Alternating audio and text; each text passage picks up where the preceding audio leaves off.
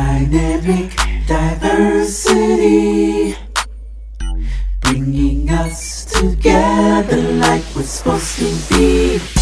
Dynamic magazine, we're all different, but we can learn from each other. Yeah, from each other in dynamic, dynamic magazine. Hello, this is Dynamic Diversity Unfiltered. Dynamic Leaders for a Changing World magazine's premier podcast. We bring you the voices of today's renowned societal leaders and average folks talking about what they do, how they got there, and what they're thinking about in the controversial world of diversity, inclusion, and race relations. In this episode, the second fastest growing demographic, a household, I think more specifically, second fastest household demographic in America are mixed race households. That means that in the next 20 years, the average American family is going to be mixed. Mixed religious, mixed race, mixed culture, cross racial adoption. Dynamic Future Leaders. In each issue of Dynamic, we introduce our readers to some of America's future leaders. In this issue, Northern Arizona University freshman and NAU Lumberjack quarterback Rodney Thompson, San Diego State University sophomore and SDSU cheerleader Angelica Gomez, and St. Augustine junior student and Saints football team's defensive back Lamar Thompson interview cover feature Teja Arboleda. Thank you so much for taking the time to talk with the, the Dynamic Future Leaders today. Mm-hmm. So we'll start with the first question. So could you please provide a brief personal history of how you came to be involved in media and producing? Uh, let's see. Well, I I moved from Japan to the United States when I was 19, and I uh, had been thinking at the time that I wanted to study uh, uh, media production. I mean, at the time, it's just called filmmaking uh, to tell uh, stories about uh, race and culture, and I wasn't really quite sure what that meant, but I I had liked watching documentaries at the time about difficult issues around the world, uh, somewhat because my father had worked for the United Nations.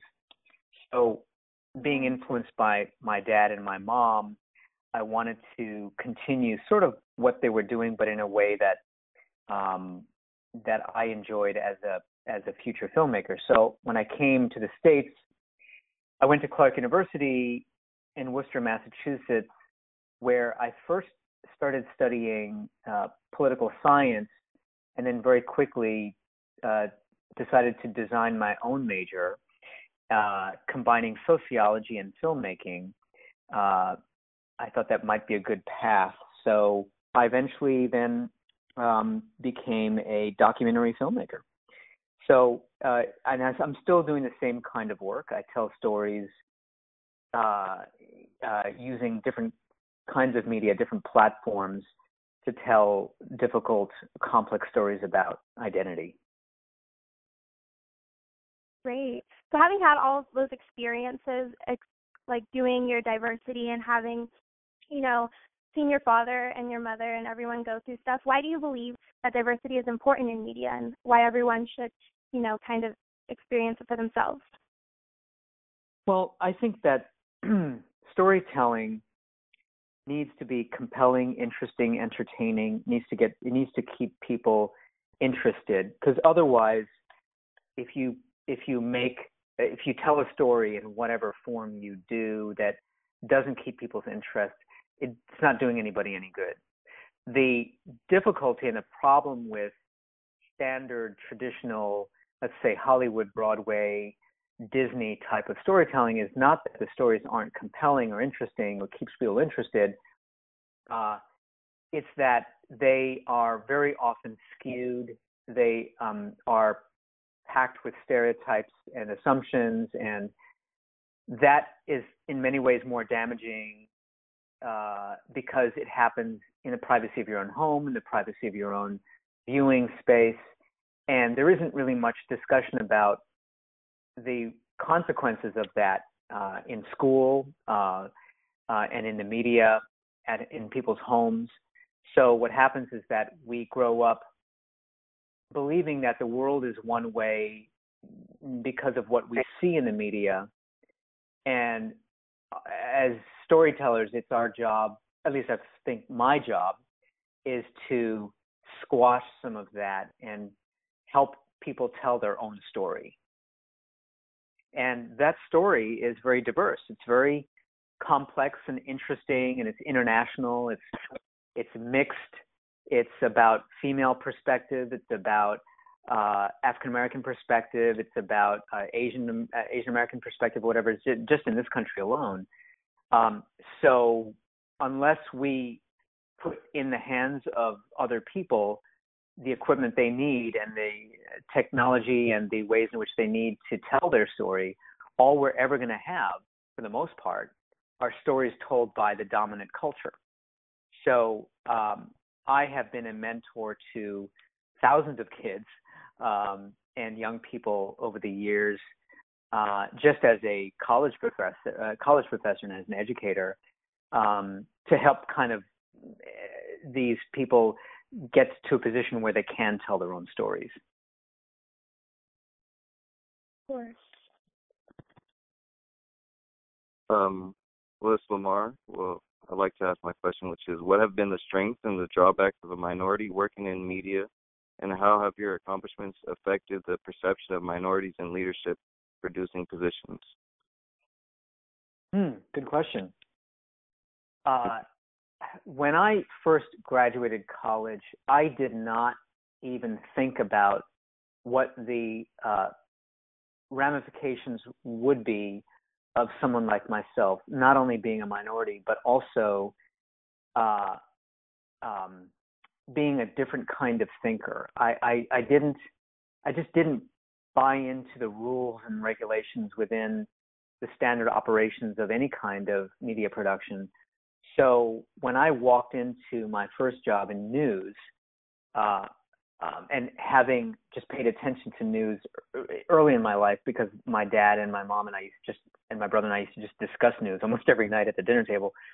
Um, I had a different perspective, but that those perspectives were not regarded as being valuable because I did not look, act, or I didn't respond the same way they would expect.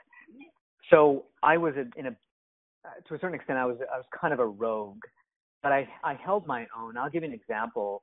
Um, by the time I was the uh, uh, assistant director editor for Frontline on PBS, and if you don't know, Frontline is probably the most prominent documentary series in, in the world, um, political and social issues. Um, and so there's a lot of influence that Frontline has on the world. So I was one day uh, walking to visit a friend of mine at WGBH TV in Boston, which is the mother state, the PBS mother station. And uh, this was in the area where uh, local programming took place. And one of the local programming departments is La Plaza, which is the Hispanic community programming. And so I was walking to visit a friend of mine who worked there. She's a producer. And I uh, walked through someone's office area, and the guy asked me to take out the trash so, playing that role just to see what the reactions were, I, I took out the trash for him. And then I think it must have been a week or later or so, uh, I was in the cafeteria with my colleagues at Frontline discussing one of the shows we were producing, and he saw me sitting with the colleagues. And I think at that point he realized that, you know, I I was giving him a chance to figure out what his particular issues were and we later had a conversation about that. You know what his assumptions were about me. Um, that um, I took on that role just to see how he would respond, and so I guess he appreciated that.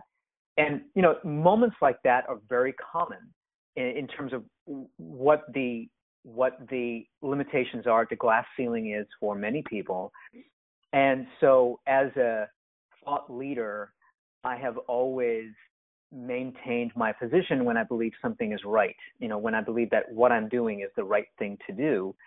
And it's very challenging because in this industry, in the entertainment industry and in television and filmmaking, everything is it's kind of like the military where there's a standard operating procedure for everything. You know, you always answer upward. It's a very vertical kind of experience. So uh, anything that stands outside of the norm is already a challenge. So when you have people like, uh, let's say Tyler Perry, or you have Jay Z, or you have, um, you know, you have uh, uh, people who are very prominent.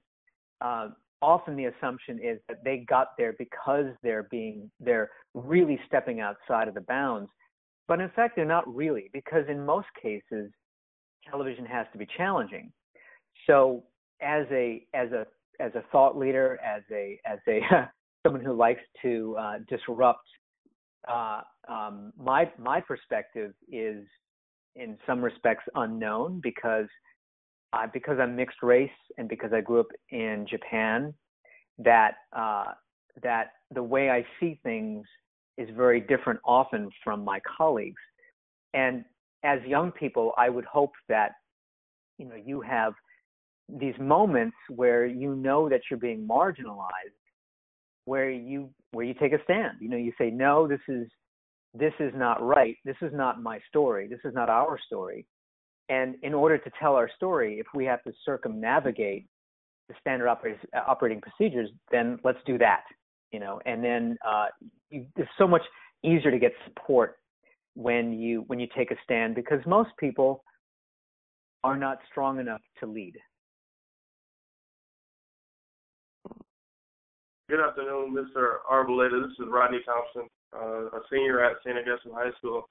And I'm going to uh, change the topic of discussion a little bit. And I wanted to ask you, um, you know, I'm sure you come across a lot of powerful leaders, you know, doing what you, what you do.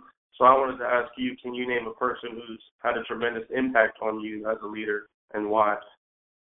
The first is um, my art teacher uh, when I was in middle school.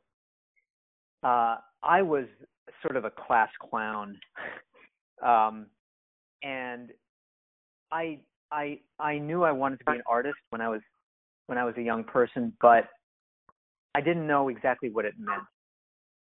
One day I was acting up in class, and my favorite teacher, Maureen Merritt, my art teacher, um, she came up to me and she got very stern with me. Basically, what she said uh, was something to the effect of, "If you don't settle down and get serious about yourself and this world, you're never going to be a successful artist." And it was that moment, literally, and I remember that moment so often. It was that moment when I realized that art is as important as math and science and everything else. And uh, it was the most profound moment for me as a young person because here is a, a wiser person and uh, uh, an older person, my mentor, my teacher, who was a working artist and a teacher.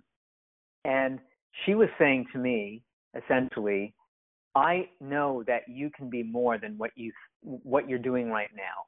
So if you don't handle yourself now, you're not going to succeed and you'll be unhappy.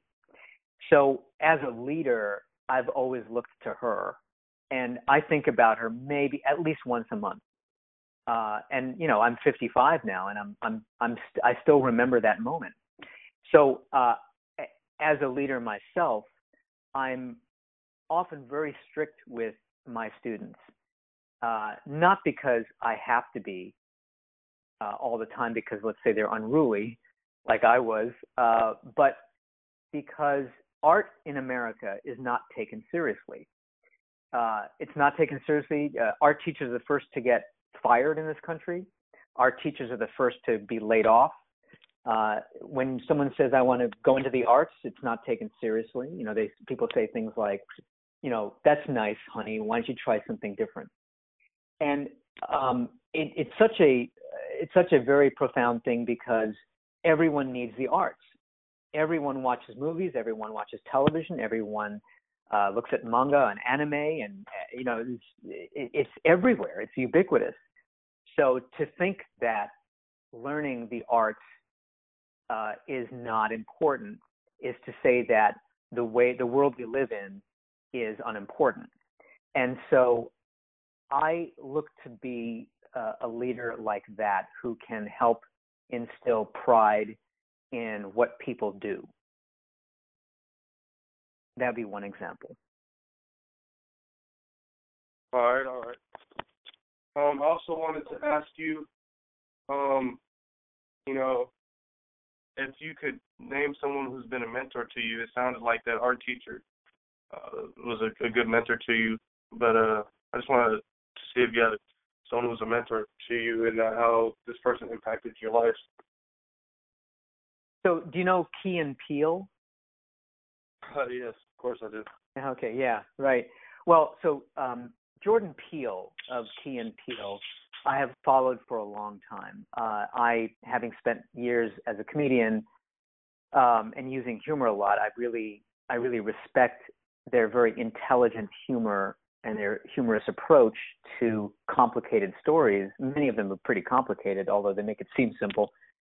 Um, his latest movie, Get Out, uh, for me, is a very powerful way in which to embed social consciousness in a narrative story that is very respected by Hollywood.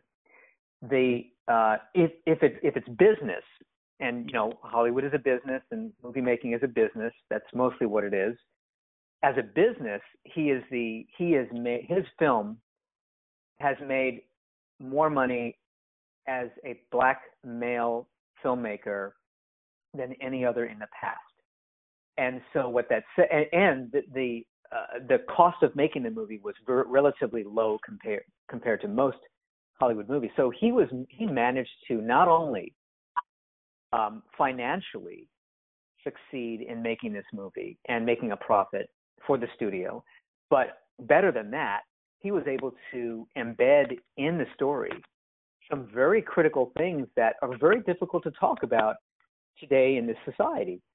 So he was able to do a number of things and do it with uh, grace and do it with intelligence and do it with humor and do it with drama. And um, I I look to people like that that inspire me to uh, to keep moving forward. He's also uh, mixed race like myself. His m- mother's white, father's black. Actually, both of them, but both Key and Peele are both uh, biracial. So you know the the difficulty of identifying with uh, with race in that context, like our former President Obama, is uh, is something that is the that that narrative is very common today in the United States. So even in just that respect alone, I'm I'm very grateful to have someone like that as a um, in my mind a potential mentor. Hmm. Okay, and then I also wanted to ask, you know, what are the most important decisions you make as a leader, whether they're, you know, voiced like to the media or they're more quiet? What are the most important decisions you think you make as a leader? Uh, my my master's degree in education, my thesis was essentially on how to create effective teams on college campuses, specifically in the arena of filmmaking. One of the things that I found early on coming to the States was that the idea of group and team is not something that's inherent in everyday teaching, whether it's at home or in school, meaning that uh, when I became a professor in, uh, in filmmaking, I understood very quickly that one of the first things I needed to do with my students was to learn how to work as a team.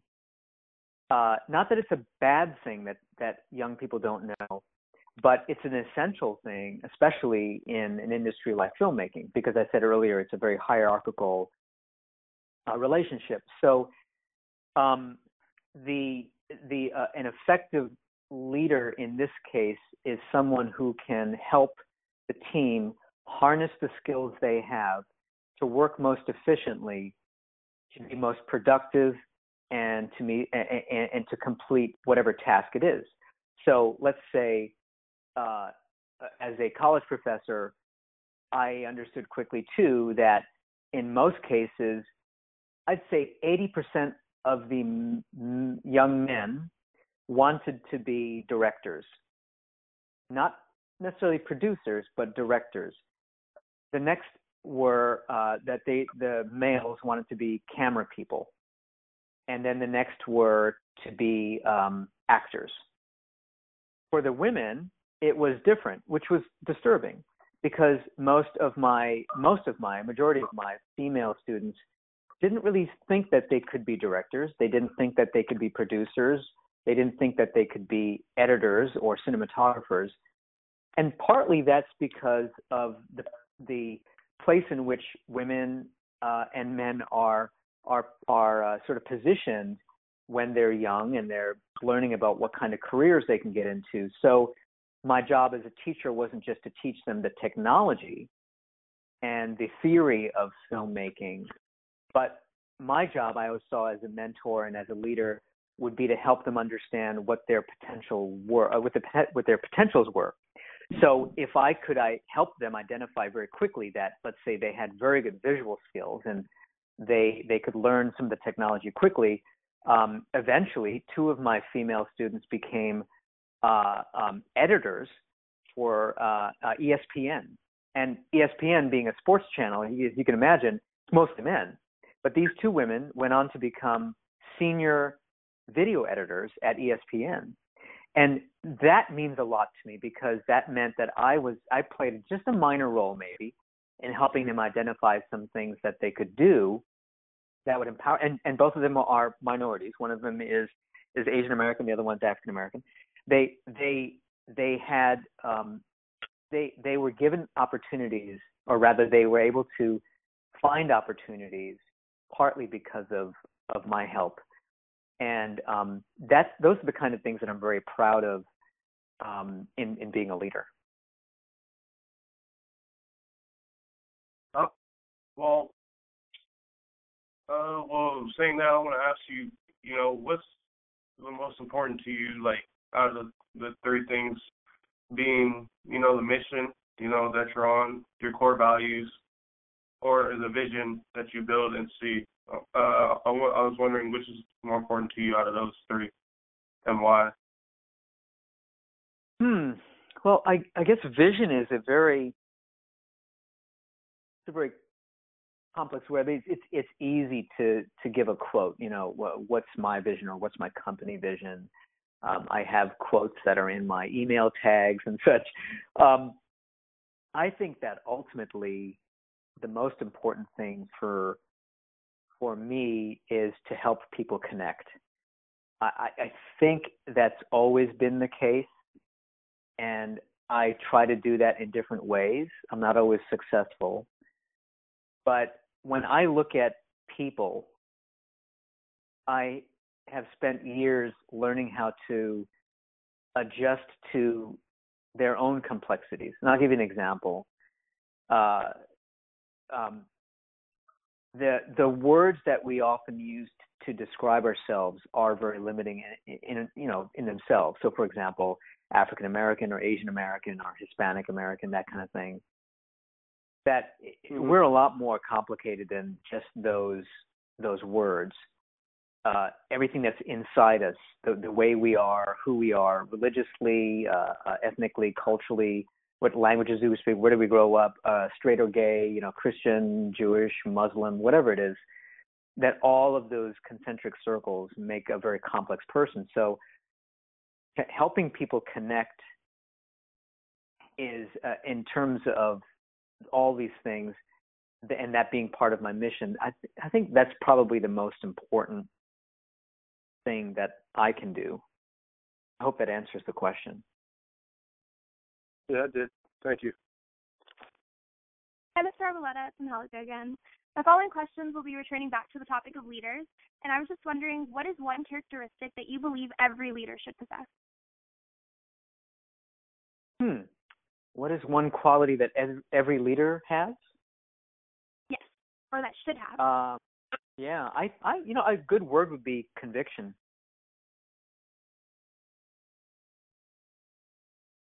You know it's it's if if you graduate with a master's in business and then you walk into a corporation and you get a job at upper level management and you don't know anything about the way the business actually runs in in my mind it's really that's almost doing a disservice to the whole company. Because uh, the standard operating procedures are very complicated. If you don't know how food services works and the people who take out the garbage, all the way up to the C-suites, meaning the CEO and the CFO and the CIO and all those folks, that that whole world, that whole machine, uh, that that's a it's either well oiled or it's not. But it's very difficult to walk into a situation and just assume a role. Con- conviction, I think, as a lead, conviction being a a word that you can attach to a leader, I think is important because it takes a long time to be committed and really committed honestly to a particular mission or a particular direction. And uh, um, yeah, so I, I think that that word probably resonates most with me. Okay, and adding on with the following uh, follow-up question, what characteristic do you personally have as a leader that sets you aside from maybe other leaders? What sets me aside from other leaders? oh boy. Um, and and I'm gonna I'll preface that with I'm not sure if it if it's a negative or a positive, but does it set me aside? And and negative positive doesn't necessarily mean bad or good either. It just means that it's perceived as negative or positive. And I think that would be um, that I'm agnostic and un and unattached, meaning that when I'm in a position where I have to make decisions, it's not about me. It's usually about the bigger picture.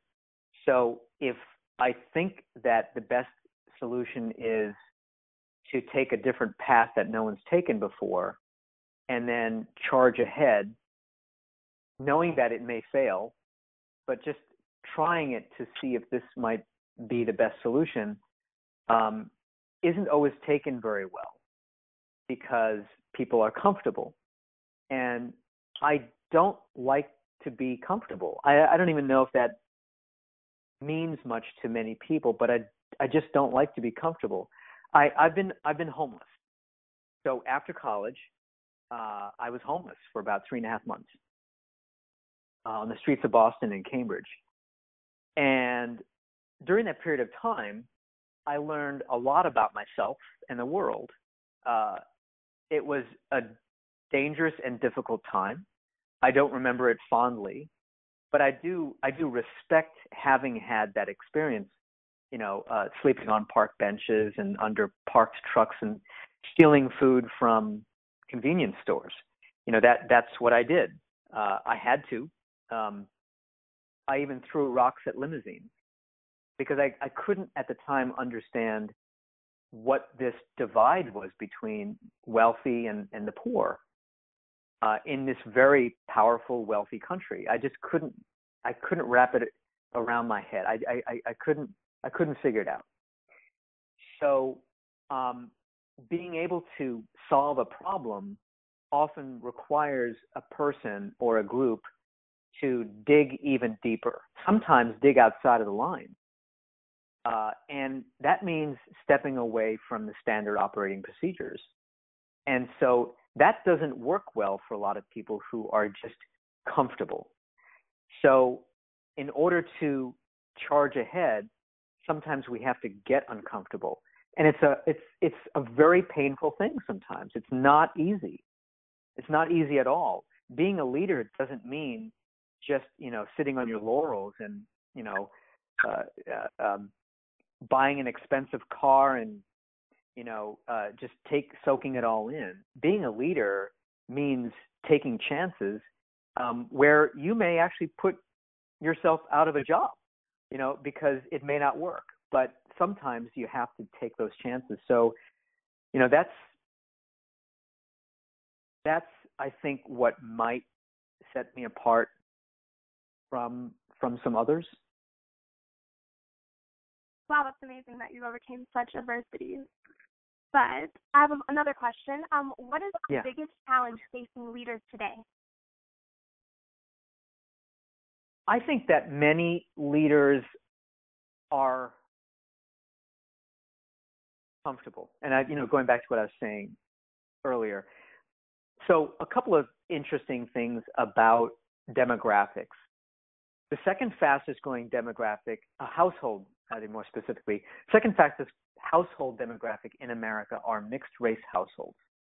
That means that in the next 20 years, the average American family is going to be mixed mixed religious, mixed race, mixed culture, cross racial adoption. That's the second fastest growing household demographic. So that means that means that if leaders don't connect with numbers, and if the Census Bureau and if the government doesn't connect with the numbers, and if Matt Damon, Scarlett Johansson, Tilda Swinton, and everyone else doesn't connect with the numbers, if people don't connect with the numbers and with facts, they're not going to be able to market their stuff to us, meaning most people. They're not going to be successful in reaching us, meaning most people. And most leaders are comfortable. They're comfortable with how they've done things for forever. Hollywood is comfortable with the, the way they've done things forever. So they're going to have they're going to have the white savior who goes in and saves China, as in the Great Wall. They'll have the white savior who is supposed to be Japanese, meaning Scarlett Johansson. And the numbers show that in filmmaking alone, Hollywood doesn't get it. They don't hire actors of color. They don't give them awards, and and um, and that's how it all works. And I think that because these leaders, especially in my industry, in the entertainment industry, are just so opposed to really harnessing the reality of who we are that in the end they're going to lose.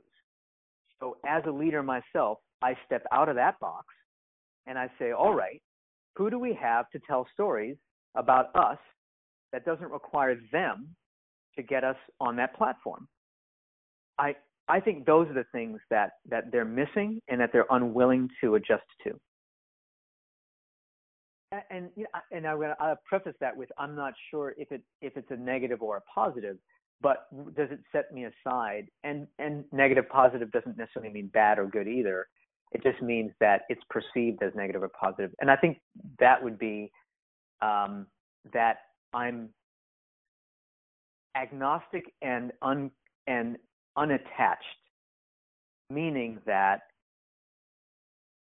when I'm in a position where I have to make decisions, it's not about me. It's usually about the bigger picture. So if I think that the best solution is to take a different path that no one's taken before and then charge ahead, knowing that it may fail, but just trying it to see if this might be the best solution um, isn't always taken very well because people are comfortable. And I don't like to be comfortable. I, I don't even know if that means much to many people, but I I just don't like to be comfortable. I I've been I've been homeless. So after college, uh, I was homeless for about three and a half months uh, on the streets of Boston and Cambridge. And during that period of time, I learned a lot about myself and the world. Uh, it was a dangerous and difficult time. I don't remember it fondly, but I do I do respect having had that experience. You know, uh, sleeping on park benches and under parked trucks and stealing food from convenience stores. You know that that's what I did. Uh, I had to. Um, I even threw rocks at limousines because I, I couldn't at the time understand what this divide was between wealthy and, and the poor uh, in this very powerful, wealthy country. I just couldn't, I couldn't wrap it around my head. I, I, I couldn't, I couldn't figure it out. So, um, being able to solve a problem often requires a person or a group to dig even deeper. Sometimes dig outside of the line. Uh, and that means stepping away from the standard operating procedures. And so that doesn't work well for a lot of people who are just comfortable. So, in order to charge ahead, sometimes we have to get uncomfortable, and it's a it's it's a very painful thing. Sometimes it's not easy. It's not easy at all.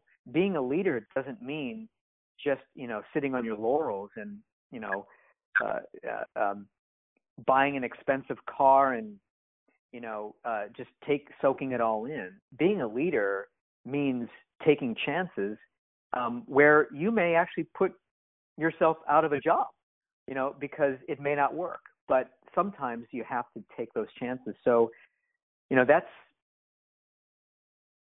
that's I think what might set me apart from from some others.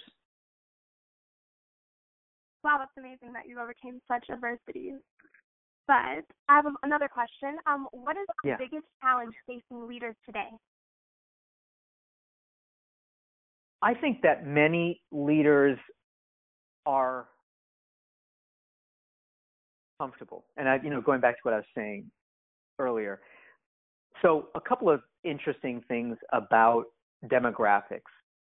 The second fastest growing demographic, a household, I think more specifically, second fastest household demographic in America are mixed race households.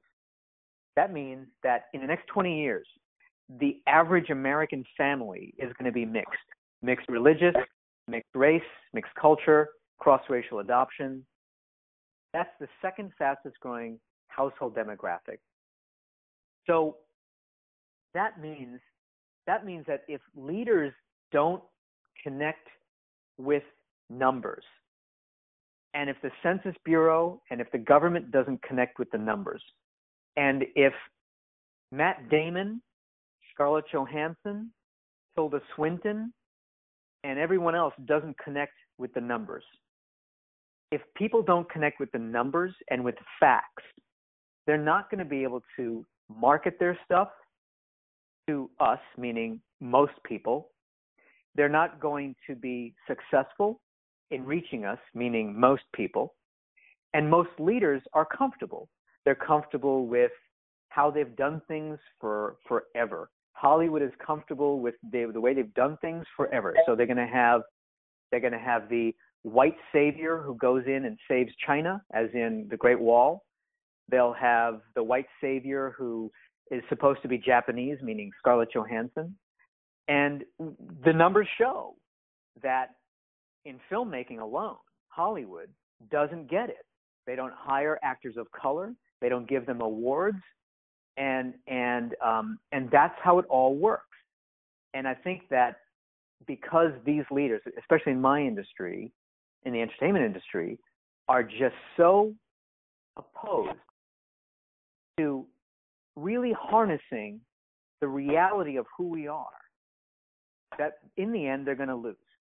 So as a leader myself, I step out of that box and I say, all right, who do we have to tell stories about us that doesn't require them to get us on that platform.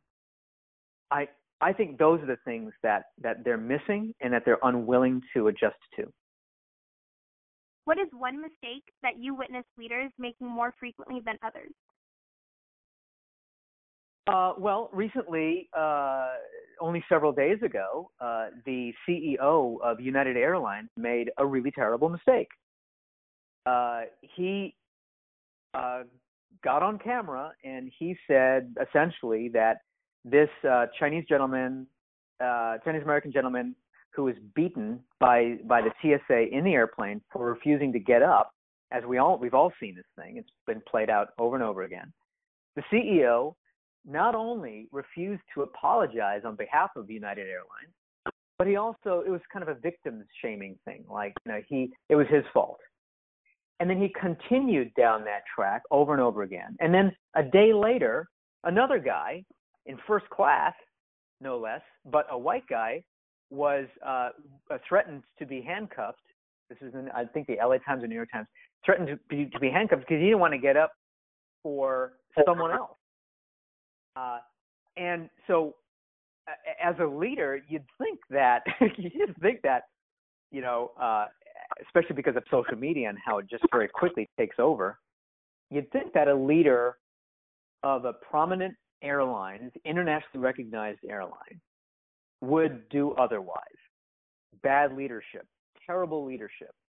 And but what that di- what that does too is it not only affects the the uh, the image of United Airlines, it affects everyone's job. Everyone from the flight attendants to the pilots to uh, everybody who works in food services. Everyone is affected by his statements. Bad leadership and I and and that also bleeds out to other airlines because then people wonder, well, is JetBlue going to do the same thing? Is American Airlines going to do the same thing? And it it it it the domino effect of that is is horrible. It's just terrible leadership, and I think that those mistakes um, need to be recognized as being the ones that other people can fix. If the guy, if this guy uh, was not Chinese American, here's the question though: if this guy was not Chinese American, let's say he was a blonde, blonde white woman, uh, let's say very sort of Hollywood standard attractive and whatever, would she have been treated the same way? My guess is no. And yet this guy who was beaten, he's he's a neurologist, he's a doctor. Yes, Lamar here again. So uh, my question is, what is one behavior or trait you have seen derail more leaders than others? I think one trait that derails leaders is not listening. Uh, a very important thing for any kind of leader is to listen. And as a documentary filmmaker, uh, I I've learned how to listen. It wasn't easy when I was younger because uh, you know I I like to talk, but um, listening listening uh, gives us the opportunity to hear people's stories. And stories are what move the world. If you don't listen to people's stories, there's no way to know why they can and cannot do something. So, if as a leader, someone who works for you says, I wasn't able to complete that mission, I wasn't able to complete that task, it's easy for a leader to say, Well, it was your job, so, you know, you're fired. That's easy. That's easy to say for let's say the, the you know the CEO of Walmart. That'd be easy to say that. But to listen to the person's story, to ask the question why, why, you know, what's your story? Where are you coming from? What what happened to you yesterday? Oh, now I understand that your son was your son was sick. You had to pick him up from school, and you were afraid to tell me that because you were afraid that it would affect your job and your performance. Well, how can I help you? Because I know that you're a good worker. How can I help you achieve what you need to do in the time that, that, that you're given? And if not, let's figure out a way to hand it off to someone else if, if need be, because ultimately the task needs to get done. Many leaders don't listen. They don't, they don't even ask the uh, questions about, about their employees or their mentees. Uh, listening is one of those things that is difficult for many leaders, and that needs to be done more. Hmm. I agree with that. That's a that's a good answer. My next question is, what advice would you give someone going to a leadership position for the first time? Mm. You're into a leadership position for the first time. Uh, ask questions. if you if you and I just I was just in a meeting uh, yesterday and um, I asked a question and no one raised their hand. Uh, and I was expecting more questions to be raised, uh, just because that's a way to get involved. You know, um, so I would ask questions because a good leader is going to listen, as I said. So they're going to listen. One way to open up conversation is to ask questions. We all have questions. Uh, you're not going to know what those questions are until you're asked. So, a good mentee, a good person who's go, a person who's going into becoming a leader needs to ask a lot of questions. Okay. And my final question is what do you like to ask other leaders when you get the chance? I like to ask leaders if they have um, uh, if they have stepped in the trenches. I think a very effective show, although it's staged and it's you know it's reality television, which is not real. The word reality, real in reality television doesn't really exist. It is staged. It's scripted. But the series, uh, um, something boss, where the they take the role of an employee. What's it called? Uh, undercover boss. The series Undercover Boss, I think, is good in one way because it shows that many leaders don't know what goes into, um, or, or rather, what everyone else does. Uh, in, I guess it's a, in a hierarchical sense below them, or f- rather for them. So stepping into the trenches is essential. There was a, a pilot for a TV series I produced a few years ago called Trade Secrets, and we had spent uh, quite a while at Massachusetts General Hospital taking a look at all of the different gears and cogs that make a hospital like that run. There are thousands of people who work there, food services all the way up to president and the executive team and middle management, doctors and uh, nurses and all that. And uh, we start at the bottom. You know, these are the people who feed everybody during the day. You know, without getting fed, there's you know, your hand's going to be shaky, and next thing you know, your suture looks pretty silly. Um, so, uh, yeah, stepping into the trenches is essential. Uh, I think, as I mentioned earlier, I I I like to know if leaders really know what goes into it. I, I, I can't have full respect for someone who doesn't know every rivet, every gear, every cog that runs their machine. Okay, um, Rodney back again. What I wanted to ask um, was, what are a few resources you would recommend for someone, you know, trying to gain insight on a, a media they're pursuing? Yeah, um, innovate, uh, um, uh, informational interviews. So, for mm-hmm. example, if you're interested in a particular industry or a type of job, uh, uh, ask to spend some time with someone or a group, even if you're just observing. And if you're allowed to ask questions, ask questions. There'll be many of them. Uh, it's very difficult to read a book about a job. Rather, no, it's easy to read a book about a job. It's difficult to really understand what it means.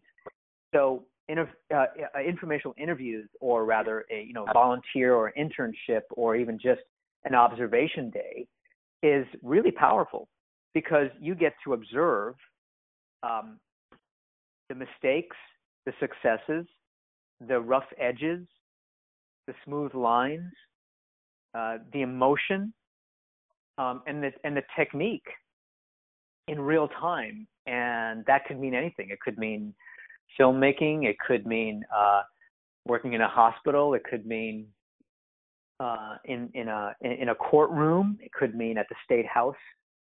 Uh, you know, it could be almost anything. And and ask people questions you know, spend a day, two, a week, a month if you can, uh, every now and then, um, asking some questions. You know, what, what what did you like about? And it doesn't even have to be necessarily a position that you would want, but because all positions are intertwined, just knowing how someone feels about their job tells you a lot. So if you're at a supermarket and you walk up to the checkout lane and the person behind the cashier, so the cashier looks at you or doesn't look at you and says hello or doesn't say hello, um, is on her cell phone or is talking to someone else, doesn't really regard you, never says thank you, um, doesn't even pack your bag, if that's how they do it in this particular supermarket, then you know that you probably don't want to work here, you know, because they're either unhappy with their job or no one really cares.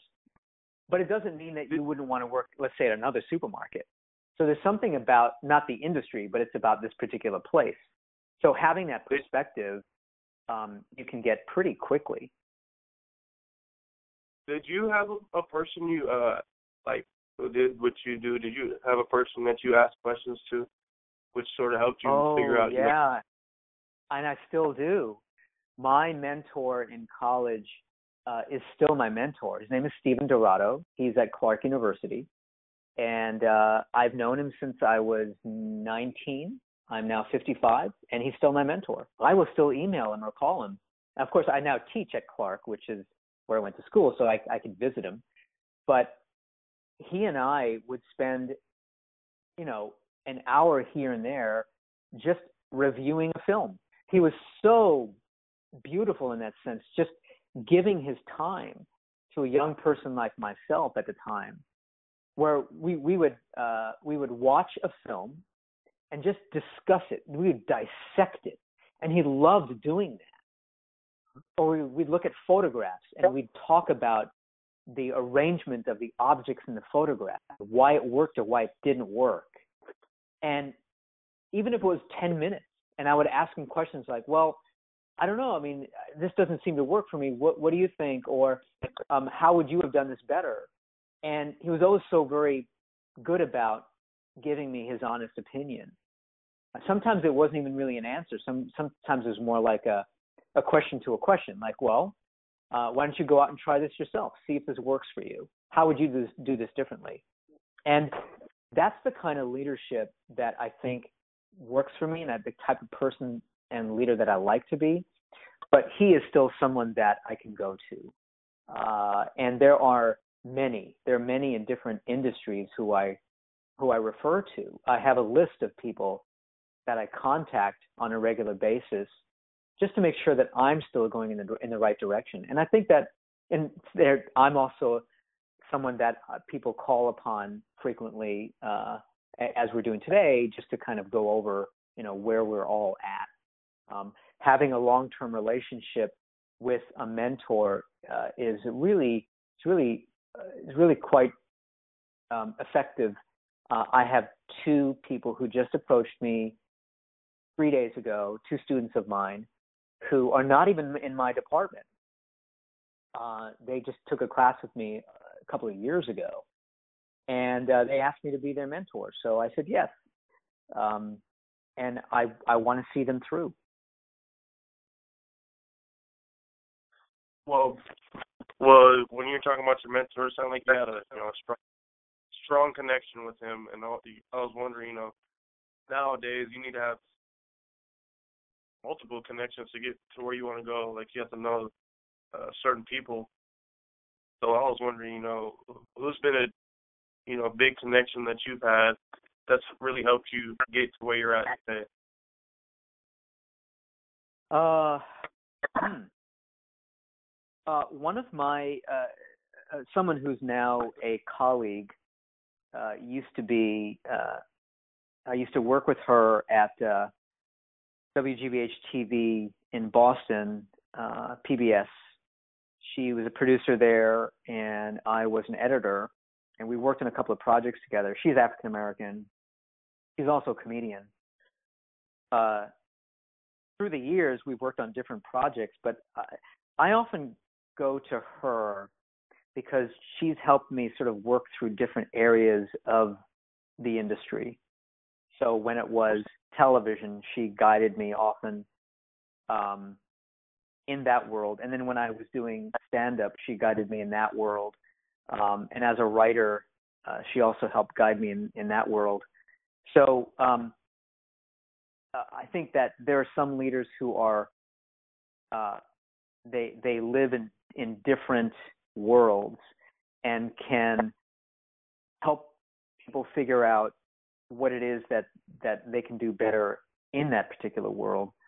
Um, so she she is still, and she's a good friend of mine, and she's still uh, she and I still talk at least once a week um, about different things. We're working on two projects right now together. That's awesome. I'm sorry. What did you say her name was again? Her name? Yes. Uh, her name is uh, Deborah Farrar Parkman, and she's a she's a comedian. She's a producer. She got has two Emmy awards, um, and she's she's just a, a beautiful person. She's very casual, down to earth, very real, but really smart and very str- strategic. Yeah, those people are tough to find nowadays, huh? They they are, and you know, to, to your to your question about diff- people in different areas and and needing more than one person, uh, I'm not sure if that's more true today than it was before. Maybe before it was about who you know to get a job, but the difficulty today is that most people don't have just one job over a lifetime.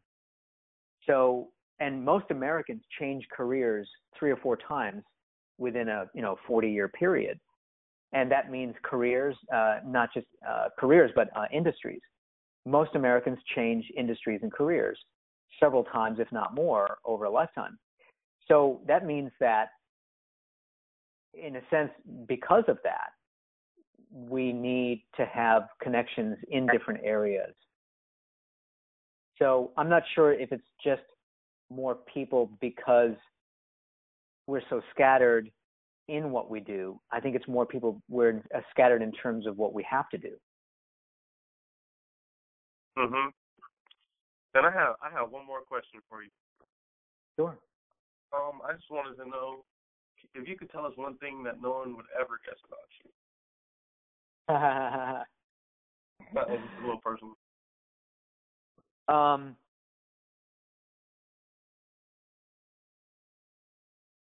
well, I already I already mentioned it earlier, but you know, most people would never guess that I was that I was homeless. Um, I didn't, even really talk started talking about that until maybe eight years ago, uh, because I just didn't know if it was really all that relevant. And then I started to figure out that oh, well, that I know that was a difficult period. You know, what does that mean? Um, and so you're not going to guess that because uh, I'm successful uh, in business uh, and because um, I don't look stereotypical, and I have to be very careful about that word because that, that, that it needs to be in there uh, in this discussion. I don't look stereotypically like what someone you think is supposed to look like if they've experienced that. Um, and and I, I and I say that very I say that I have to be very emphatic about that because um, we always have assumptions about what people look like if they've had certain experiences, and we don't know a story until we've actually heard the story. So you don't know if someone's been, uh, um, you know, sexually abused in, in in an office space. You don't know if someone's been homeless, but they're still working as you know as a, a you know as a and I've heard these stories before. You know, as let's say adjunct faculty. Um, I know two stories of adjunct faculty uh, at a college, which I won't name, who are, uh, you know, essentially living out of their car. How can you have that? How can you have professors who teach sociology who are homeless? That just that doesn't even make sense to me. So um, I think that uh, um, we we often have those assumptions. At, uh, there are assumptions about doctors who are African American. Like you know, uh, there's a great Chicago Hope episode many years ago. Uh, it's probably way way before your time. you probably may not have even been born then. Um, but uh, Chicago Hope is a, basically a, a medical TV show. Uh, takes place in Chicago, of course, the hospital. And this one episode where this uh, African American doctor uh, is pitted against a white uh, American doctor, and the patient, who's an elderly woman, a white elderly woman, says that she prefers the the black doctor, and so the black doctor says, "Why me?" And she says, "Because I know that you're better than she is." And of course, it, leads to some laughter. But and then she said, and he's like, "What do you mean better?" And she said, "Well, not necessarily better, but I know that you've had to work that much harder to do as well as she was able to do." And of course, that may, may or may not be true, but that's the assumption. And so um, the problem is that uh, um, professional African American people are not taken seriously often because the assumption is that they, you know, they they were underserved, underprivileged, or whatever it is. And even if they were, that doesn't mean anything, right? So um, all those assumptions are made, and when if you look at someone like myself, that you can't read that. That's nothing you can read. If I had a scar, you could see the scar. If I had, uh, you know, if I was blind, you could tell that I was blind. If you, if I walked with a limp, if I um, winced whenever someone raised their hand, you can maybe infer that something happened in my past. But when it comes to the psychology behind who we are uh, uh, and PTSD, we don't know. You know, we don't really know anything about who you meet until you get to know them. So people don't never even ask that question. You know, have you ever been homeless? Unless they've heard the story or if I've mentioned something about it. I think that's probably something that would be um, inspirational for those who feel left Very. out. Yeah, this is very inspirational. And, you know, big ups to you on uh, on getting this far. And um, if anyone else has any questions, uh, then I'll let them come in. But if no one has any other questions, then uh, I want to thank you, uh, Mr. Arboleta, for your insight on leadership in front of and behind the camera. And uh, I just want to say, me and you know all the other students, really, other students and I really appreciate appreciate your time and uh, taking the time out of your busy schedule to talk to us about leadership and Well, how you Sure. are.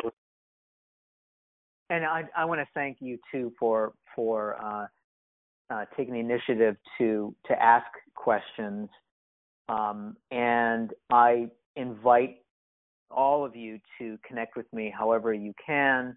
If you have any more questions, if you'd like to, um, you know, if you'd like to uh, um, even put together a list of other questions, I'd be very, very happy to respond to them. Um, I, I, the thing I enjoy most uh, as an adult and as a leader and mentor and as a father um, is I what I really enjoy is is helping young people move forward. That's the thing that really keeps me going. Well, you certainly helped us move forward today. I just want to say thank you. Thank you. Appreciate it. Thank you for listening. And remember, you can talk about making a difference, you can take action to make a difference, or you can join Dynamic in doing both. Until next time, stay blessed and be inspired.